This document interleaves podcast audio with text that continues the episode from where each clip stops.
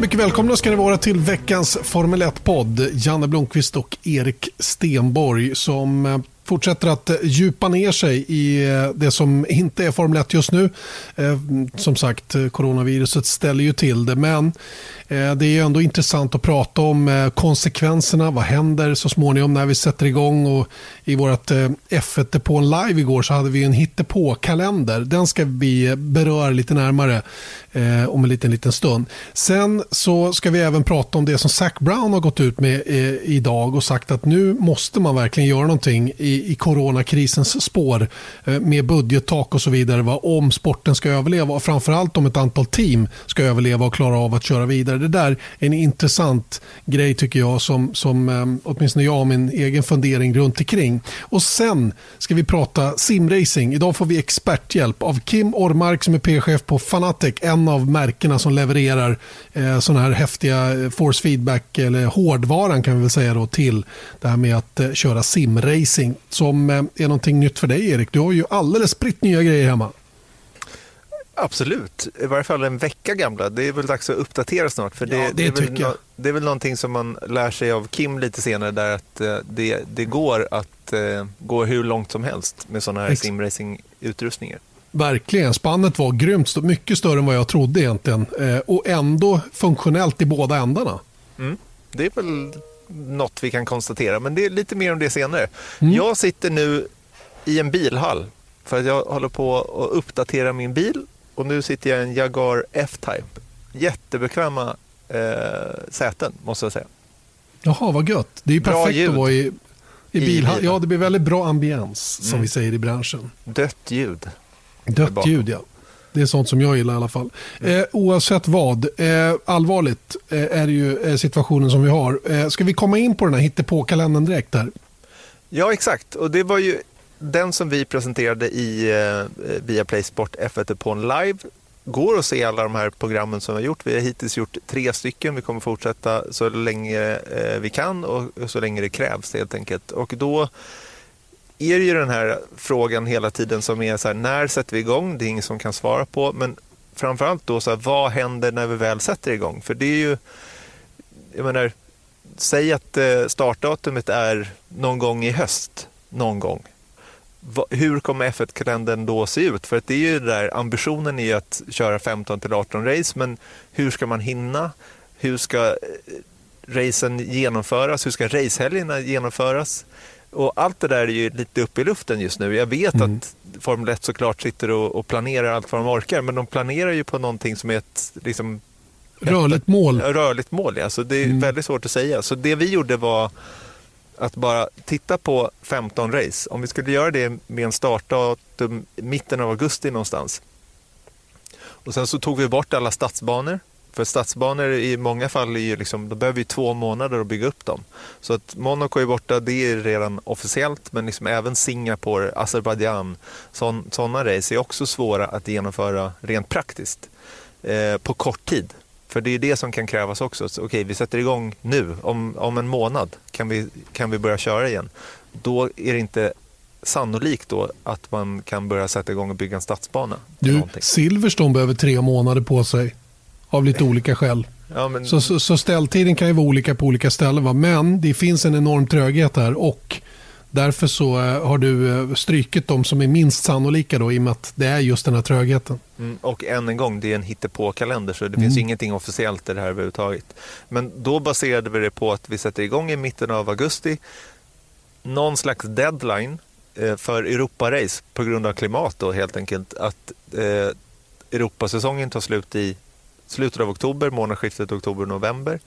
Eh, och även det är ju ganska tajt. Eh, för att dit vi ska då, till exempel USA vore väl ett, eller Nordamerika, eh, Amerika i alla fall, vore en, en liksom rimlig nästa eh, hållpunkt så att säga. Och då har vi fyra race där, så kör vi dem på rad. Och sen så åker vi till Asien, eh, kör de racen som går. Och nu är vi inne i november liksom. Eh, december för Japan. Och det är inte heller så bra heller. Eh, men sen så landar man då i, i eh, Dubai, Bahrain. Nej, Abu Dhabi. Abu Dhabi heter. Eh, Men vet och, du vad, det är rätt intressant. Dubai skulle faktiskt kunna vara en extra venue. Absolut, och det är det vi... vi det, Qatar. Kanske, ja, exakt, det är kanske det vi börjar titta på här nu. Att här, för att ju mer man tittar på den biten då, att genomföra alla Europa-race som går. Jag menar, eh, och sen så ska ju Kina in där igen, ville de ju. Så att, jag menar, det, det handlar om att liksom komprimera så mycket som möjligt och sen så kanske en vecka emellan innan vi flyttar till nästa världsdel så att säga. Då är vi automatiskt bara där inne i slutet av januari och det är ju F1 sagt att de inte är helt oävna till att, att köra säsongen kanske redan eller hela vägen in i februari.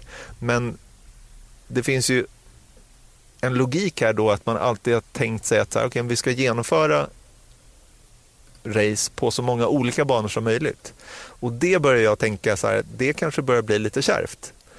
För att det handlar ju återigen då att vi ska flytta typ 2000 pers bara inom F1-organisationen och all media. Sen så ska alla, eh, oavsett då om man har kör med eller utan publik, så blir det ändå liksom, det här kommer bli kärvt. Helt enkelt. För att med reserestriktioner och allting som kan tänkas eh, finnas vid den tidpunkten. Så att vi kanske är inne i en situation, det här är också bara en hittepå-grej, men, men en tanke i alla fall är att man kanske genomför flera race på samma banor. Mm. Och Det tycker jag är spännande. Eh, och Då har det naturligtvis då, eh, eh, Scott Mitchell, och, eh, vår kamrat, eller på att säga, ehm, vår svenske, eh, brittiske Formel 1-journalist, han körde ju till exempel eh, Silverstone baklänges då, bara för att illustrera hur det skulle se ut.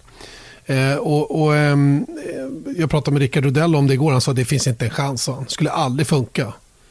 Eh, så att, ehm, Varför då? Ja, jo, men det är ju för att avvakningszoner och allting sånt där är ju, är ju anpassade för ett, liksom ett högervarv. Och kör man helt plötsligt vänstervarv då, och det kunde man ju se på Scott Mitchells illustration då, som ligger på Youtube tror jag. Eh, det är att och så kommer du in i en kurva och där finns ingen av, avvakningszon alls, det är en vägg. När du kommer i 300 km i timmen och ska svänga in i Kops till exempel, då har mm. du helt plötsligt en mm. vägg på andra sidan och det är inte okej. Okay i säkerhets... Det är, så, det är sådana grejer som de, måste, som de måste spara på. Men Erik, måste man köra olika konfigurationer? Kan man inte köra samma bana flera gånger? Det är klart man kan. Jag menar, jag tror att är man i det läget när det handlar om att genomföra race och att genomföra en säsong så att det blir en säsong 2020, då tror jag att alla skulle vara med på eh, att göra det. Att man kör mm. tre race på Silverstone, vanliga banan. Eh, absolut, men jag tror inte att det är önskvärt såklart om vi har tappat tråden nu, om det händelsevis är så att vi tappade tråden så finns det en anledning till det. Det ringde nämligen någon. Ja, det var Marcus Eriksson som ringde. Eh, vi jagar honom för han kommer vara med på F1 på en live på söndag också. Just när vi kör Bahrains GP 2014. Eh, det var hans tredje F1-race i karriären. Vi gjorde faktiskt, jag var på plats den helgen och då gjorde vi ett eh, liksom lite behind the scenes-reportage med honom hur en fredag såg ut. Och så det reportaget kommer ni få se på söndag och sen så efter racet så ska vi ringa upp eh, Marcus igen och eh, få lite hans perspektiv på den eh, ja, tävlingshelgen men också lite alldeles i början av hans F1-karriär. Det tror jag kan bli intressant. Som väl var det första som kördes i Twilight där va? I Bahrain tror jag. Det var väl första gången de hade fått upp lamporna runt mm, banan. Kan det vara, kan det vara faktiskt. Om jag minns, vi... om jag minns rätt. Hörru, ska vi åter Ska vi återgå till ämnet vi pratade om, nämligen ehm, eh, schemat då och eh, det här med att köra på samma bana flera gånger och köra kanske olika konfigurationer. Eh, vi pratade om att eh, till exempel fler banor i Mellanöstern kan bli aktuella då för att fylla luckor om man nu behöver komma upp i 15 race då, innan man stänger säsongen 2020 under förutsättning att den kommer igång överhuvudtaget. Mm. Ja men exakt och det är väl en jättebra idé. Jag tror att det finns ju verkligen nackdelar med det där. Alltså om man tittar på ekonomiska incitamenten för alla som anordnar race så det är nog ingen i, på Sandfort som är, sitter och hurrar över de här tankarna. Men räddas det som räddas kan, tror jag. Eh, är en bra premiss att leva efter eh, jo, när man väl kommer igång. Och det, kan ju bli, det, kan ju, det kan ju gå riktigt illa för Formel 1. Så att jag menar, det gäller att vara lite solidarisk från alla håll och kanter här. Även om det låter som ett... Det är inte ett ord man tar i sin mun när man pratar om Formel 1 egentligen. Men Solidaritet? Att, nej. Nej. Nej, men faktum är att det har, det har gått så långt. Alltså, så man börjar ju känna att, Eh, att alla har ju faktiskt någonting att vinna på att saker och ting lever vidare. Eh, både på kort sikt och på lång sikt. Och eh, Det är det som jag tror är förnuftet. För en gångs skull så kommer förnuftet att vinna på något sätt. Ja, jag tror liksom någonstans när man väl sätter igång så är det så här, ja, nu gör vi det bästa vi, vi kan av det och jag tror att maken till följsamma F1-team kommer vi, har vi aldrig sett och kommer aldrig få se igen efter det här. Och det leder oss in faktiskt på nästa ämne Erik som är, som är egentligen på samma, samma tema, nämligen det här med krisen och krisens efterverkningar och flera team som har det jätte, jättejobbigt ekonomiskt. Vi vet att McLaren har, har permitterat personal eh, och eh, Zac Brown har ju uttalat sig och sagt att eh, nu måste man om vi inte ska tappa fyra, fem team i Formel 1 så måste man verkligen jobba hårt nu för att trycka ner budgettaket än mer och, och vara lite följsam i det avseendet också. Eh, och, och ur, ur sakfrågeperspektiv, alltså själva sakfrågan håller jag med, rakt upp och ner. Ingen, jag, jag kan inte fatta att man la sig på en så hög nivå som man gjorde från början. Eh, men men eh, jag är inte dummare än att jag fattar varför sånt här kommer nu. För att ett bättre förhandlingsläge att få ner budgettaket till kanske 100 miljoner dollar har man ju aldrig haft någon gång egentligen. Nej, är jag cynisk nu tycker du? Jag, jag, tror inte att det går att se det på något annat sätt heller. För att, jag menar, och det är det här som, som vi har pratat hela tiden om att så här, men de stora tillverkarna på ett sätt så vill de också spendera mindre pengar än, än liksom de här 3,5-4 miljarderna som de som spenderar varje år. De vill ju också få ner de pengarna. Men de vill ju fortfarande behålla sin, sin competitive edge, så att säga. Botox Cosmetic, out of botulinum toxin A, FDA approved for over 20 years. So, talk to your specialist to see if Botox Cosmetic is right for you. For full prescribing information, including boxed warning, visit BotoxCosmetic.com or call 877-351-0300. Remember to ask for Botox Cosmetic by name. To see for yourself and learn more, visit BotoxCosmetic.com. That's BotoxCosmetic.com. Every year, one thing is always predictable. Postage costs go up. Stamps.com gives you crazy discounts of up to 89% off USPS and UPS services, so your business will barely notice the change. Stamps.com has been indispensable for over 1 million businesses just like yours. It's like your own personal post office. No lines, no traffic, no waiting. Sign up with promo code PROGRAM for a four week trial plus free postage and a free digital scale. No long term commitments or contracts. That's Stamps.com code PROGRAM. Transferdelen är att de har mer pengar att spendera, så den vill jag gärna behålla. Men jag tror att beroende på vad som händer liksom längs med den här coronakrisen så tror jag att de kommer vara mera följsamma i det avseendet också. För att jag menar, om man tittar, om vi går in i en djup depression eller åtminstone recession, eh, en lågkonjunktur i minsta fall. Jag menar, färre personer kommer vara benägna att köpa dyra Mercedesar också. Vilket gör att ja, men, de behöver också spara pengar, kanske, lite mer. Även om de inte har liksom, samma nöd som ett Williams har till exempel så finns det också en, en poäng för dem att spendera mindre pengar. Och jag, menar, jag tror att ett sånt bilmärke som Renault har vi pratat om att de är liksom lite så här shaky eh, huruvida de kommer stanna kvar i Formel 1 långsiktigt.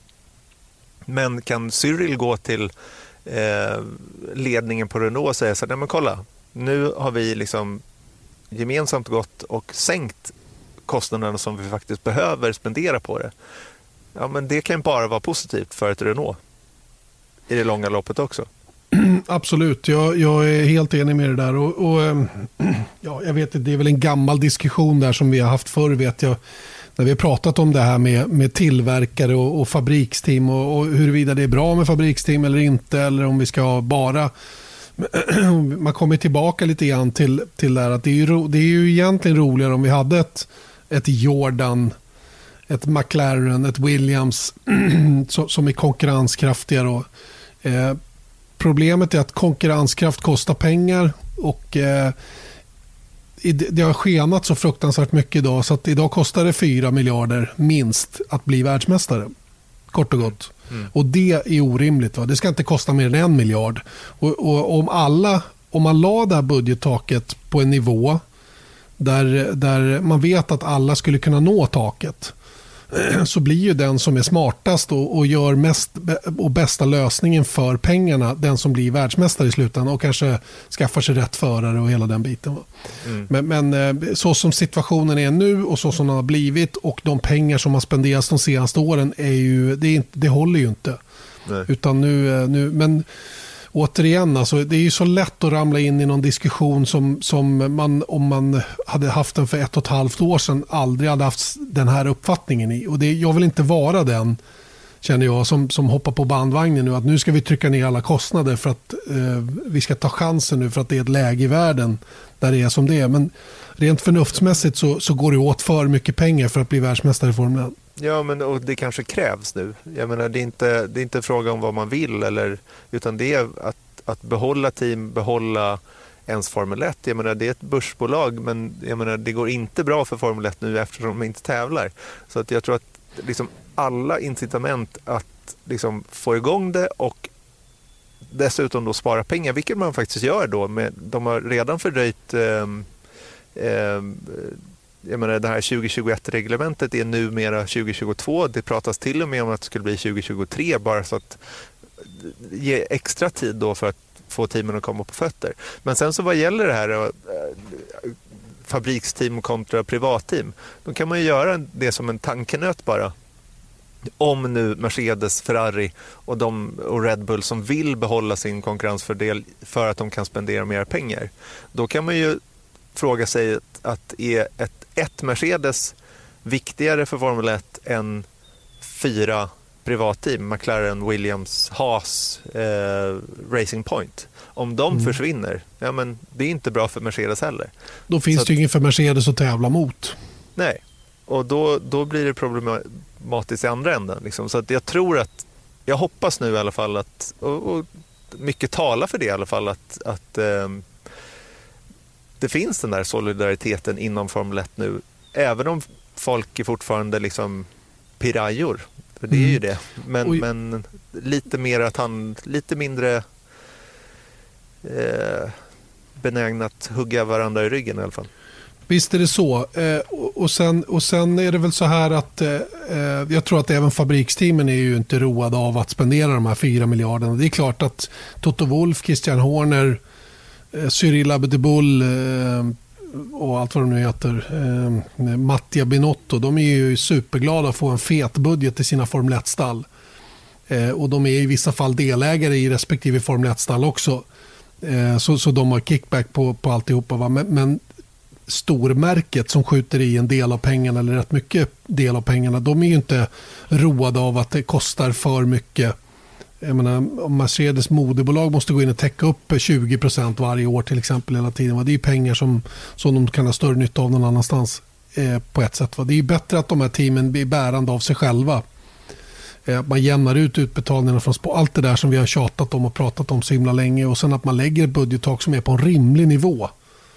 Och sen så inte exkluderar en massa dyra grejer eh, utan verkligen bakar in allting så att man så, så, så, att det verkligen blir ett kostnadstak också på riktigt. Va? Förstår du vad jag menar? Mm, absolut.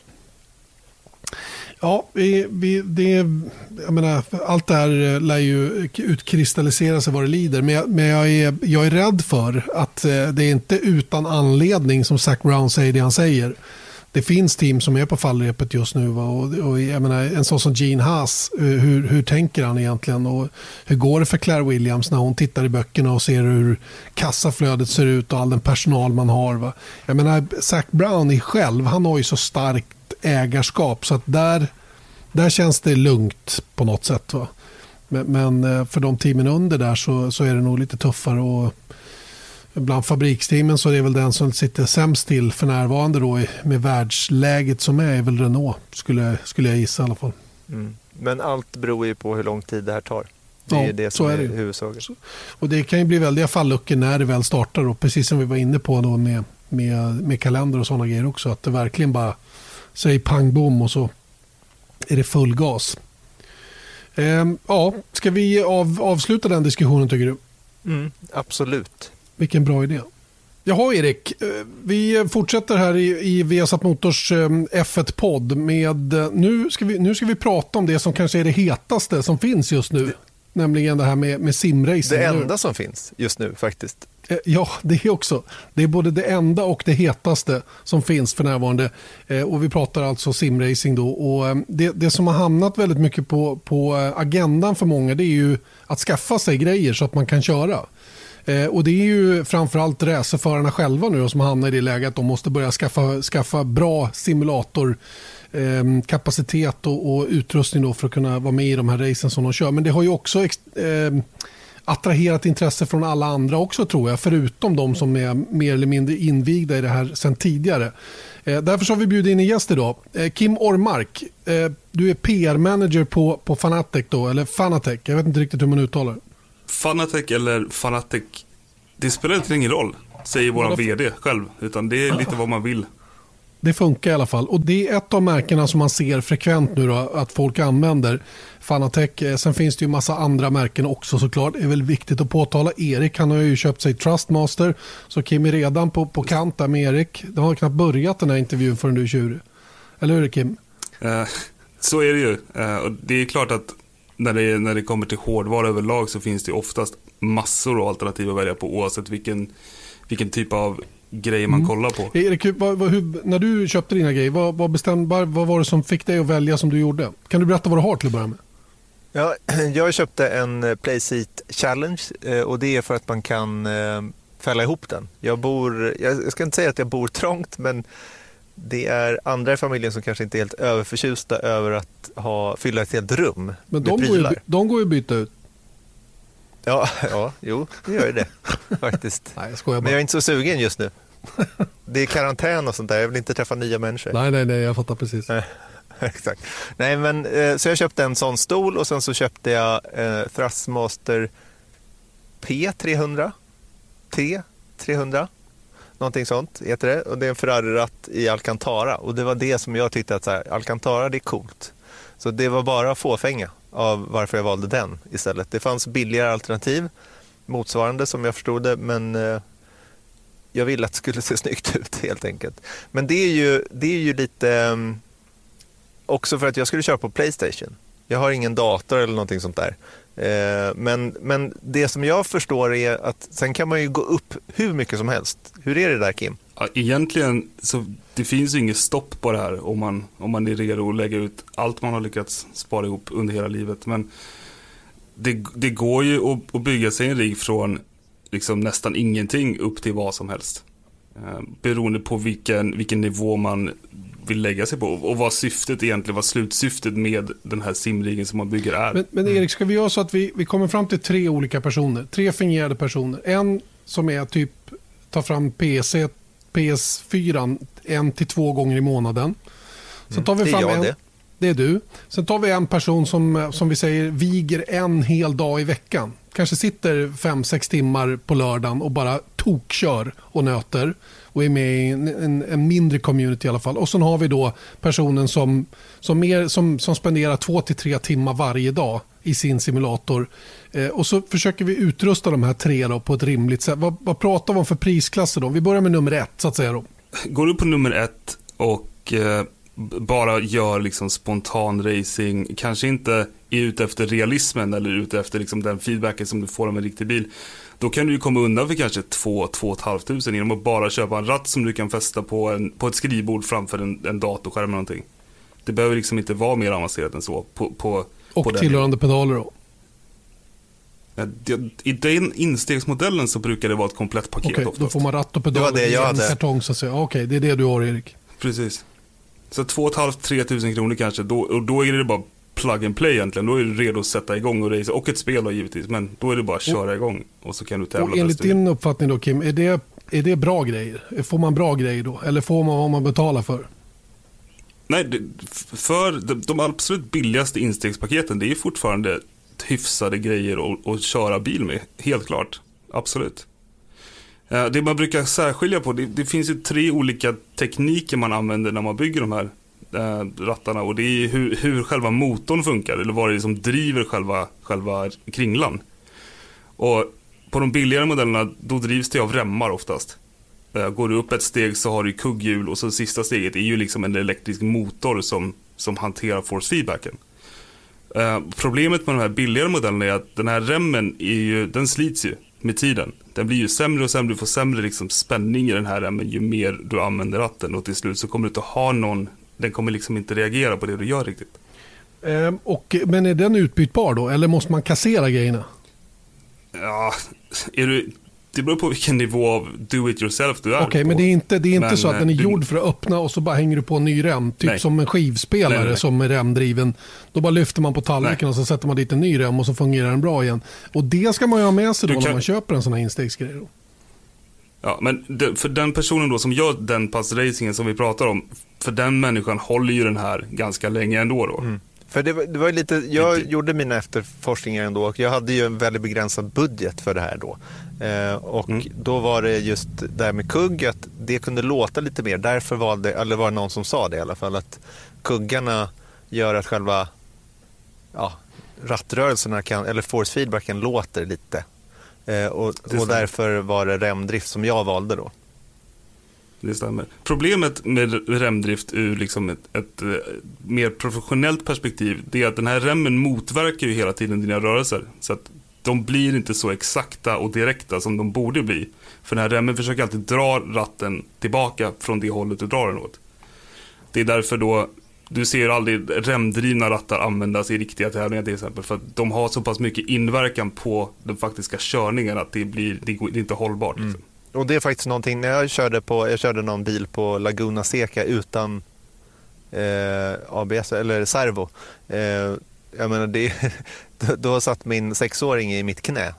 Alltså, han, han höll mm. på att tappa händerna i stort sett. Alltså, för att det och, var så han åker med hårt, runt. Liksom. Ja, men det var nästan så. Alltså, så han, han liksom skrek ju för att han skulle försöka hålla emot. Och det är kanske inte så verkligt på ett sätt. Men hur upplever du då Erik nu när du har kört in lite grann då? Är, är du nöjd med vad du har köpt? Instegsmodellen om vi kan kalla den det. Jag vet att det är många som använder det, det du har eh, och mm. kör väldigt frekvent också. Mm. Jo, men jag tycker men sen så vore det ju kul att liksom prova någonting. Det är ju lite där materialsportsgrejen. Man, man fattar ju att det är det som det handlar om här också. Att om man, jag menar, jag hade inte sagt nej. Hade jag haft 100 000 över så hade jag gärna haft eh, du vet, Marcus Eriksson eller Felix Rosenqvist riggar. Liksom.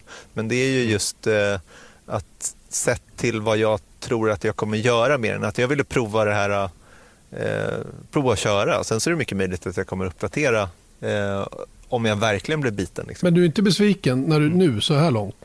Nej, det tycker nej. jag inte. Men jag har ingenting att jämföra med riktigt nej, nej, heller. Men jag är ju helt grön. Det, utan bara ja, så här, ja. okay, det här kostade si och så många tusen och så sätter du ner och kör. Då kan man ju komma hem och känna att det här var ju helt kass. Eller det här funkar ju faktiskt helt okej. Okay. Mm. Mm. Ja, absolut. Men, men, för att tillägga där, det, det, går ju helt utmärkt att spela de flesta racingspelen idag med en vanlig handkontroll också. Om man inte ens vill ta steget upp till ratt och pedal och fortfarande kunna prestera ganska bra. Jag tror att det finns vissa världsrekordstider idag som är gjorda med handkontroll. Så att mm, men det, det, det, går ju också, men bara uppgradera från handkontrollen till instegsmodellen på ratt gör ju natt och dag i att det känns som att du faktiskt kör någonting på riktigt. Det är jättestor skillnad mm. såklart. Men ärligt talat så har jag kört eh, rallyspelet Dirt. På, det har jag haft länge mm. och det har jag kört på handkontroll. Och jag har liksom mm. på lättaste eh, alltså lättaste motståndet, då har jag kommit som kanske bäst åtta på en sträcka eller någonting sånt där. För att det är så sjukt mm. svårt. Men här helt plötsligt så kom jag, jag har inte vunnit en sträcka än, men, men jag kom tvåa och det var ratten. Mm. För det, helt plötsligt så där upplevde jag faktiskt att här är, nu har inte jag kört rally så att det liksom stör, eh, men det kändes som att så här, här, nu var det en helt annan grej att kontrollera eh, i rally. Mm och, och sen på bana, då tror jag fortfarande att jag kanske är snabbare egentligen på en handkontroll, men det är för att jag är van vid det. Okej, okay, då kommer vi till nästa person då. Den här som, eh, som är lite mera, eh, lite mera intresserad av att köra racingspel. Har, har, har eh, kanske till exempel då eh, använder datorn då som har lite bättre grafik än PS1 och hela den grejen. Och kör en tre, två, tre timmar, fyra timmar på lördagen kanske. Verkligen går in för det, stänger dörren och glömmer familjen och, och, liksom går, och gör det en dag i veckan. Det är hans grej så att säga. Va, vad är vi uppe i då för, för summor tycker du Kim? När vi, liksom, och vad är det för grejer man ska ha när man är den typen av person? Den här personen då gissar jag på kanske är också intresserad av att sitta i en cockpit-liknande lösning och inte bara sitta framför datorn eller framför tvn. Eh, och det, då skenar ju priserna ganska mycket direkt när du ska börja bygga någon faktisk rigg och sätta grejer på. Men om vi bara ser till själva hårdvaran så kan du ju då, du, om du går upp ett steg från de här, om vi säger 2 500 på första steget, så kanske du lägger 7000 kronor på en, en vettig bas i det andra steget. Och här börjar det då bli viktigt att kolla på fler tillbehör än bara ratten och de pedalerna som ingår. För här kan du ju då kanske uppgradera pedalerna separat, hitta ett par bättre pedaler men ändå behålla en, en mer basic kringla och, och, och bas.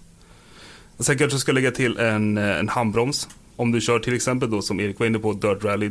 Det krävs ju en handbroms när du kör rally. Till skillnad från om du kör Formel 1 till exempel. Uh, så att andra personen, för, för ungefär 10 000 kronor någonstans kan du ju bygga en ordentligt bra rigg. Som du också då kan kanske börja tävla med om du skulle vara intresserad av att liksom komma in i den svängen. Det är ju ändå hyfs, hyfsade Och- och bra det- pengar tycker jag. Som sagt, du kan tävla på Eriks prylar också. Det handlar ju, I grund och botten handlar det om om du kan köra eller inte. Sen är ju verktygen där för att hjälpa dig. Men du kan ju tävla med i princip vad som helst, såklart. Erik? Och eh, ja, men person nummer tre då, det är den som jag tycker är lite så här eh, spänn mest spännande. Liksom de här riktiga proffsen och kanske de som vi ser nu som är ja, men alla Indycar och F1-förare som nu liksom verkligen investerar i det här. För att de, de vet ju, det är ju som alla andra, att de vet ju inte hur länge det här håller på. Och det är ju någonting som, du vet när Indycar anordnar de här serierna så, är, så gäller det ju verkligen att, att eh, jag menar det, det är ära att upprätthålla någonstans för de här förarna. Så de vill ju inte liksom... Jag menar, jag tror att alla racerförare är väldigt så här... äh, De vill inte sinkas av materialet i alla fall. Så är det ju. Och här är när vi kommer upp på de här nivåerna, då handlar det inte så mycket längre om, för att om, om du har en ratt och ett par pedaler, då kan du köra en bil. Skillnaderna sen kommer ju i detaljerna. Hur mycket feedback får jag ut av den här, hur mycket vibrationer får jag ut när jag går upp på, på, på curbsen? Hur mycket känner jag det här? Hur mycket feedback får jag genom ratten i mina händer? Och eftersom du då sitter i en rigg som oftast då inte har någon form av eh, rörelse, så måste du förlita dig mer på feedbacken du känner i händerna än vad du hade gjort på kanske G-krafter och annat i en riktig bil. Liksom. Och det är det som särskiljer top tier produkterna, det vi kallar för direct dry wheels, alltså direktdrivna motorer. Det är att den kan skicka så pass små signaler genom ratten att du känner när du känner understyrning, du känner överstyrning direkt i händerna. Och då, då pratar vi liksom kanske 15 000 kronor för en, en basratt. Och sen kanske 10 000 kronor för själva riggen. Och sen kanske 15 000 kronor till för ett par pedaler. Och sen är du ju uppe liksom i 30-40. Och så kommer datorn och ha skärm utanpå. Och, ja, exakt. Sen kommer dator och skärmar och allt annat runt det också såklart. Så att det, vad ska vi säga, du kan ju, som sagt, du kan ju gå exakt hur långt du vill egentligen. Eh, Det finns ju inget stopp på hur mycket grejer man kan köpa om man, om man verkligen vill. Och då, då, är, då blir summan 100 000. Den blir kanske inte så konstig då. För den har man ju hört att vissa har investerat i så mycket. Definitivt. Och aluminiumriggar och det finns specialbyggda Simla vet jag ett. Och sen fanns det något i Sverige som Mm. jag inte minns namnet på nu. Han blir jättearg på mig nu bara för att jag kan det. Eh, Och nu, nu, pratar vi, eh, nu pratar vi bara konsumentprodukter. Sen har ju till exempel BMW har ju sin simulator och vad den har kostat att bygga det kan ju ingen Du, svara alltså på. de har en, en Mm. för GT, GT-förare och så. Jag, jag satt Ja. i en grej vet du, i, på Le Mans. Eh, Porsche har ju sitt Mm. hus där. Eh, precis bakom eh, sista chikanen. De hade ju en hel bil som de hade flyttat in. Ja. Jag hoppade alltså in i en RSR-kaross med- liksom och satte mig och körde. Det var helt omöjligt. Jag kom, inte, jag kom inte ett varv. Jag var helt oduglig. Nej. Och de är ju oftast byggda då också för att simulera G-krafter på något sätt. Eller du ska känna kurvorna så du kan liksom göra eh, val baserat på alla känslor. Inte bara det du får genom ratten Men, men jag upplever ju att den jag satte mig där, den var ju de jättestolta över och superimponerade. Det, det, alltså, jag kan inte ens säga att det var nära att köra bil, rent känslomässigt. Det är ju svårt att simulera G-kraft, såklart. Du behöver ju hastighet för att känna den. Och det får du ju inte när Nej. du sitter still. Hur mycket man än vill. Men Men Det, det går ju också, det är mycket rally, rallyspel framförallt, men mycket racingspel som körs i eh, VR, virtuell verklighet. Och där upplever man ju, eller i alla fall jag, eh, negativ effekt. För du vill känna G-kraften. Jag vill ju känna när jag, när jag kommer i en kurva i 160 km i timmen. Om du gör inte det, men du, du ser att du gör det. Vilket blir jättemärkligt för hela kroppen att uppleva den, den biten. Mm. Så att, jag vet inte, till slut kanske man kan lösa att du får känsla av G-kraft på något sätt. Men...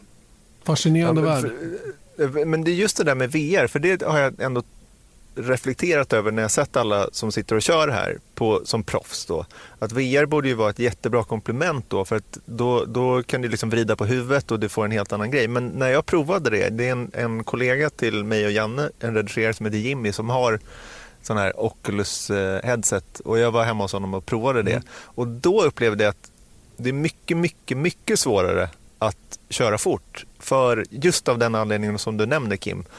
För att det var liksom allt var där, men inte rumpan. Och det är det som jag tycker är svårt mm. bara med mina grejer att köra också. Att allting är ju ögon. Det är ingenting annat. Mm. Och sen så ratt. Det är ju en vanlig sak. Ja. Vi Erik hade ju någon teori där om att det är därför de som kör behöver så himla många varv. De sitter och kör så 200 mm. varv innan de börjar hitta rätt med bromspunkter, hur man, mycket man ska styra och alltihopa det här. Att det krävs mer. Jag menar, normalt säger vi att en förare behöver kanske tio varv för att veta exakt var han ska bromsa och hittas på, även på ny bana. Men, men de behöver bra många fler mm. när man sätter sin simulator. Håller du med om det? Definitivt. Ja, det, det håller jag absolut med om. Som sagt, för du måste förlita dig på färre sinnen när du kör virtuellt än vad du gör på riktigt. Eh, och det är därför också man säger att just F1 och eh, simulerad eh, bilracing är mer lika varandra än vad rally och simulerad bilracing är. För att F1, eller Formel 1 då, även om det är extrema G-krafter där, så är det också väldigt mycket visuell bromspunkter och sånt. Mycket visuell feedback i, i riktig F1 på samma sätt som det är i virtuell F1. Ja, i rally, i rally behöver man mer känna bilen och känna greppet och, och ha lite mera ja, hel i, I rally vill du alltid ligga på gränsen. Du vill känna när bakhjulen håller på att gå ner i det där diket. Du, när du känner det, det är då du vet att du ska fortsätta. Mm. Den, den, känslan tappar man ju lite i en simulator mm. såklart. Men jag tänkte på det, apropå det du sa Janne, där att eh, jag hörde en intervju med Sebastian Bourdais som är ju en av de här som i Indycar som, som eh, nu har liksom investerat i eh, i eh, ja, lite. Han sitter i en Ikea-stol, men han har fan däck, eh, ratt och... Spring? Is that you? Warmer temps mean new Allbirds styles. Meet the Superlight Collection, the lightest ever shoes from Allbirds, now in fresh colors. They've designed must-have travel styles for when you need to jet. The lighter-than-air feel and barely-there fit makes these shoes some of the most packable styles ever. That means more comfort and less baggage. Take the Superlight Tree Runner on your next adventure. Its cushy, lightweight foam midsole supports every step, and the extra outsole traction gives you the grip to just go for it. The eucalyptus fiber upper adds next level breathability to keep you going all day. Plus, the super light tree runner is comfortable and ready to go right out of the box. So, what can you do in a super light shoe? What can't you do is the better question. And because they're super packable, the real question is where are you taking them? Experience how Allbirds redefines comfort Visit allbirds.com and use code SUPER24 for a free pair of socks with a purchase of $48 or more. That's A-L-L-B-I-R-D-S.com, code SUPER24. Pedaler vet jag. Eh, det nämnde han mm. i alla fall. Och han sa ju det att han uppskattade att han behövde två timmar per tiondel. Alltså i minskad varvtid. För att, och det är inte alls så det är i verkligheten? På riktigt så att säga. Utan, men han bara, han, det, för man måste liksom bara nöta, nöta, nöta och lägga tusentals varv och mm. som man sa 20 000 krascher också. För att liksom hitta var gränserna går. Men, men sen uppfattar jag också att det är en, en läggningsfråga hos var, var och varannan individ. Vem som anpassar sig eh, vem som anpassar sig snabbast till det här. Eh, och, och att det är liksom, och en generationsfråga också givetvis. Både är ju en av de äldre, 40 plus. Eh, och så kommer grabbarna som är 25 mm. och, och kanske har, jag menar ta den här Sage Karam som är i Indycar som, som leder varenda race de kör. Eh, vilket han inte gör i verkligheten. Eh, men hänger väl ihop med att han har, han har gnuggat mycket såklart och, och fått den här erfarenheten som han behöver. Du, jag är nyfiken, hur mycket kör du själv Kim? Så mycket jag hinner. Och det är ungefär, ja, är du ett, två eller tre gubben? Uh, jag är nog... 1,5. Jag är nog jag är nog två gubbar. Jag har lite samma problem som Erik. Det är det här att jag, min, eh, min person som jag delar hem med vill inte att jag ska ha grejer uppsatta Va? överallt som att, nej men jag skulle nog säga att jag är, jag är tvågubben i så fall. Jag kanske spelar idag tio timmar i veckan kanske. Eller någonting i, i simulator. Mm. Liksom. Eh, sen är det ju en helt annan sak att jobba med det för att vi har ju simulatorer uppsatta på kontoret också såklart. Så det blir en annan, en annan grej. Såklart. Nyfiken på en sak till Kim när vi pratar om det. Kim Ormark alltså som är PR-chef på Fanatec, ett av märkena som, som gör racing-simulatorer. Hur hårt tryck är det på er just nu? Det, det känns ju som att alla ska ha nu och alla ska ha det på en gång. Extremt. Det har varit extremt tryck den senaste månaden kanske. Eh, när det här tog fart på, coronakrisen då tog fart på, på allvar. Det har ju exploderat och när F1 då beslöt sig för att eh, köra sina halvofficiella race kan vi kalla dem eh, virtuellt så har trycket ökat ännu mer. Vi är ju sedan tidigare officiell eh, supplier på F1s e-sport-del. Eh, eh, har varit det förra året och är det i år också. Men nu, eh, vi skickade grejer till Bottas i fredags. Ehm, fler och fler F1-förare vill ansluta sig till det här. Och det, det funkar ju så att kör, ser du Bottas eller Hamilton Lewis köra produkter så säljer de produkterna också. Det, det är så världen fungerar. Så vi har haft ett extremt tryck, och vilket då är svårt eftersom hela världen står i princip still. Ja, det är svårt att få in grejer, det är svårt att få ut grejer och allt, allt påverkas. Men man kan ju säga att eh, virtuell racing har ju aldrig varit så stort som det är nu. Och sen kommer det ju fejda bort lite grann igen. Som, som, och komma tillbaka kanske till någon sorts normalstatus. Men det känns ändå som att vi, många har fått upp ögonen på att den här scenen faktiskt existerar också. Vilket jag tycker är extremt roligt. För det är en stor scen i grunden. Hur stor är hela industrin? Alltså jag menar, du behöver inte ta liksom innan och efter, men liksom generellt sett. Det är svårt att säga. Det, det, den är ju så uppdelad också, precis som, som riktig motorsport är. Du har ju F1-serien, du har Indycaren, du har Nascaren, du har rallyscenen. Det är liksom, det är, det är så brett och stort. Men kollar man på, på siffror på Twitch och så här, då ser man ju racing kanske är femte störst på, på de spelgenrerna som streamas. Uh, och då är det ju främst typ iRacing och de här ligorna. Som, det finns ju riktiga e-sportsligor som det tävlas i året om. Liksom, och, och, förklara för mig då, det är plattformar som man ansluter till med sin utrustning?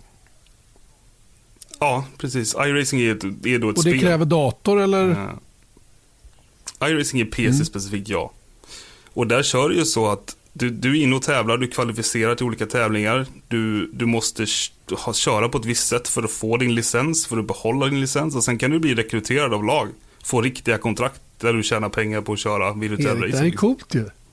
Ja, men jag är på väg dit känner du, man, är som, man är som en gammal, eh, man känner sig som en gammal dinosaurie som har precis vaknat upp 2020. Så här, vad, vad håller folk på att köra i virtuell värld också? Man kan tjäna pengar på det. Det är lite fascinerande i och för sig att man mm men det säger väl mer om att man är gammal men, än någonting annat kanske. Det är det som är så kul att se nu också. I, i eh, gårdagens race, när de körde Melbourne i F1. Då hade de en profil med sig som heter Jimmy Broadbent. Som är jättestor simracingförare, bara simracing. Och så hade de ju Charles Leclerc från Ferrari. Och Leclerc vann ju Han hela var tämligen överlägsen också. Jag kollade faktiskt i morse på det. Och Jimmy Broadbent kör ju, ja. och alla kör ju likadana bilar där ska vi säga. Det är alltså samma, ex, nej det är bara färgerna som skiljer. Och, och om Broadbent då ligger och gnuggar jämt och Charles Leclerc kanske har, ja han, han, har säkert tränat en del också men han vann ganska övertygande. Och, och jag tycker det var många ja. andra som var bra också, ärligt talat. Hans brorsa Arthur. Definitivt. Definitivt. Eh, vad hade vi mer som var med där framme? Ja, George Russell eh, och så vidare. Russell var, precis. Och det visar ju på att även om det är såklart jättestora skillnader på, på simulerad racing och riktig racing, så är ju grundprinciperna mm. där. Om Charles Leclerc kan vinna över någon som kanske bara spenderar tid vi kan, vi kan också se en sån som Jenson Button då, som är, har passerat bäst före och har slutat, eller sin aktiva, ja. ja men sin aktiva Formel 1-karriär. Han hade det betydligt tuffare. Mm eh, kan man också se då. Ja. Eh, jämfört med de unga killarna då, Leclerc och, och, de här, och Russell som Så är bara 20 och något. Va, som förmodligen har kört mycket spel ändå hemma. Och har, jag menar, ta Max Verstappen och Lando Norris som är superprofiler i den här världen. Som ligger och gnuggar jämt mm och har ju, jag tror att de har stor nytta av det.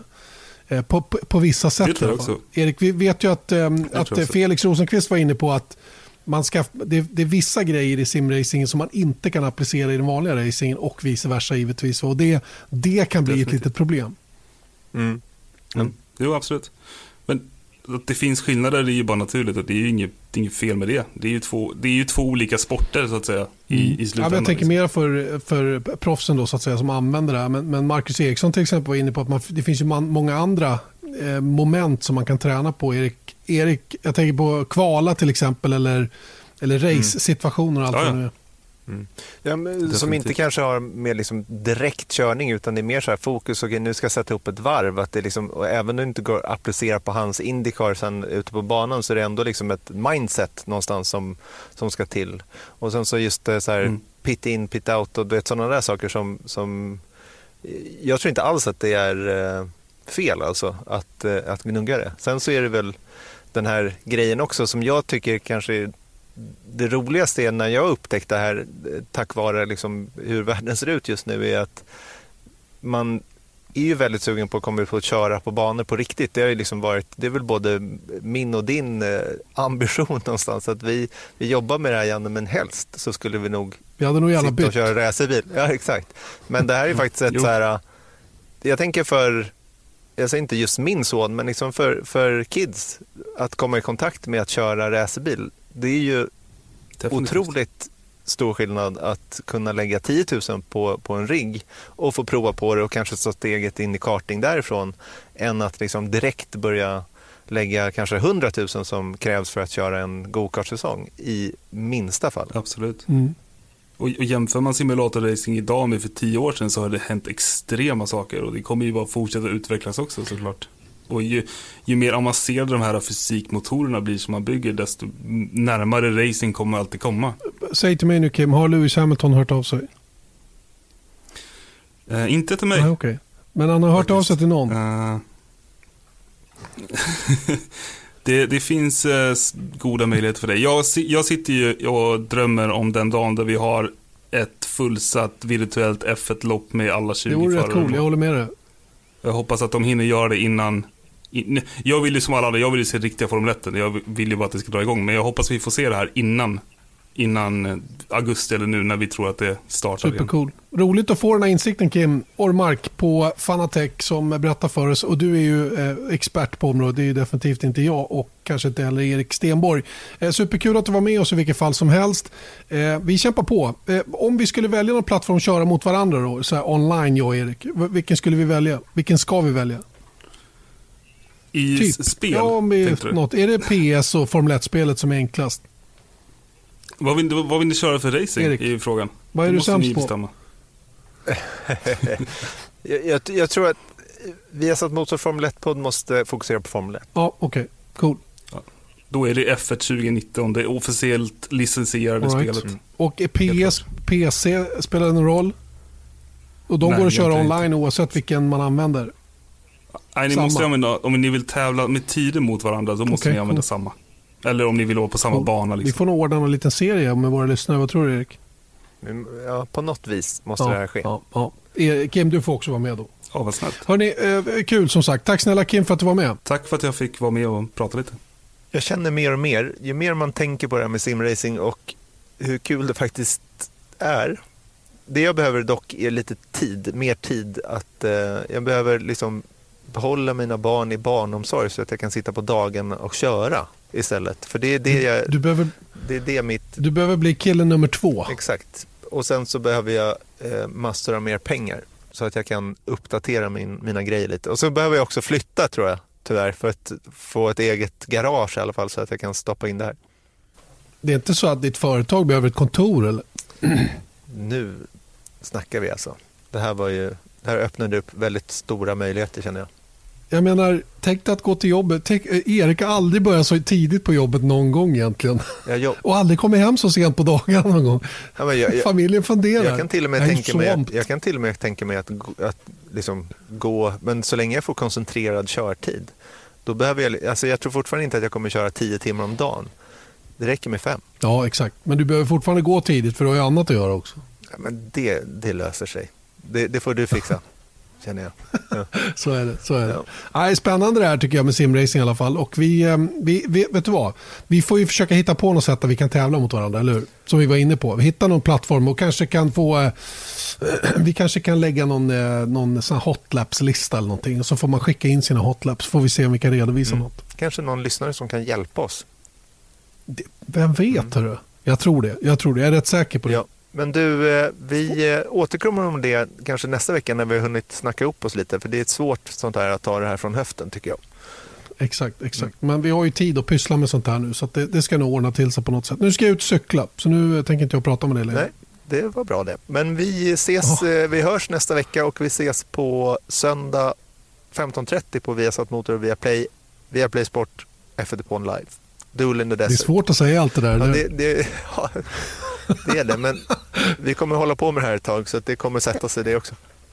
Men jag behövde några försök innan jag fick till trailern mm. igår. Mm. Adjöss! Ja, ja, så är det. Ha det gott. Hej!